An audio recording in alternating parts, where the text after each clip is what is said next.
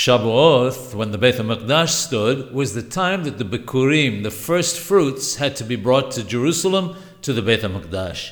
People would go up in droves to bring their first fruits. Today, for our sins, there's no Beit HaMikdash, so we're unable to bring the first fruits of our lands.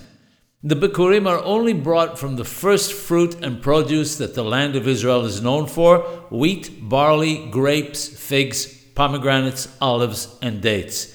Each type of fruit must be brought in its own basket, but nevertheless, if they were brought in one basket, one would have still fulfilled one's obligation. If the Bikkurim were not brought on Shavuot, they could also be brought on Sukkot, since the period of the Bikkurim is from Shavuot till Sukkot.